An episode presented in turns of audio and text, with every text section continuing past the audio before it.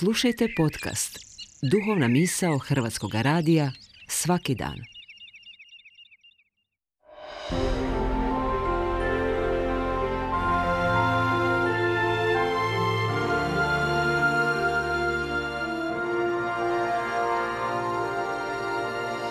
Duhovna misao. Urednica je Blaženka Jančić.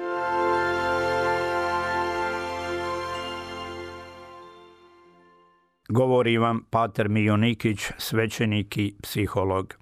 Apostol Petar, koga je Isus postavio za pastira svoje crkve, u svojoj prvoj poslanici daje izvrsne upute starješinama crkve kako trebaju voditi svoje stado. On kaže, Pasite stado Božije koje je među vama i nadzirite ga ne na silu, nego dragovoljno prema Božjoj volji. Ne istežnje za prljavim dobitkom, nego iz oduševljenja.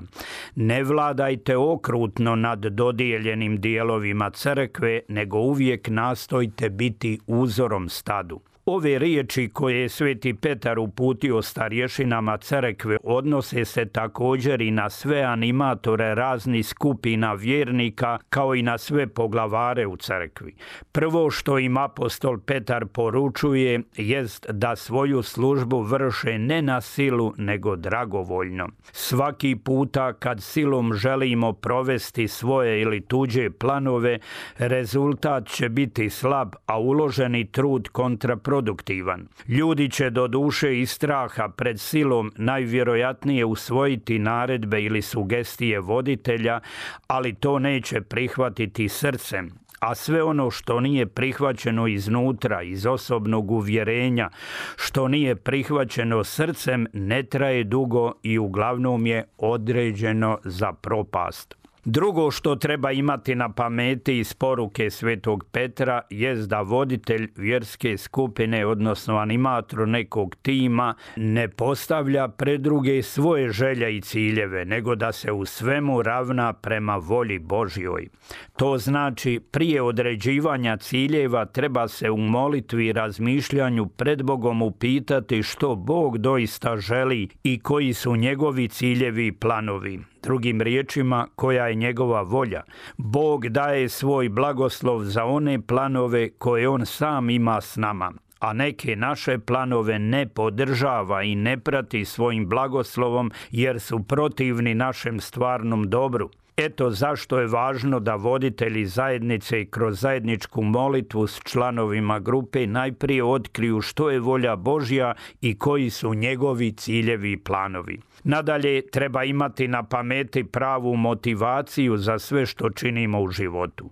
Voditelj vjerske zajednice treba uvijek pročišćavati svoju motivaciju kako ne bi svoj posao činio iz težnje za prljavim dobitkom, nego iz oduševljenja. Ovo je vrlo važno upozorenje apostola Petra. Može jedan animator postizati izvanredne rezultate u vođenju svoje skupine ali ako to čini iz želje za vlastitom slavom ili nošen pohlepom za velikim materijalnim bogatstvom ili nekim drugim prljavim dobitkom, onda tu neće biti Božijeg blagoslova. Konačno, sveti Petar opominje starješine da ne vladaju okrutno, nego da uvijek nastoje biti uzorom svome stadu. Osobe s puno potisnute agresivnosti, ukoliko postanu lideri ili vođe neke zajednice, mogu se vrlo lako ponašati okrutno prema onima koje vode, a da toga nisu uvijek ni svjesni.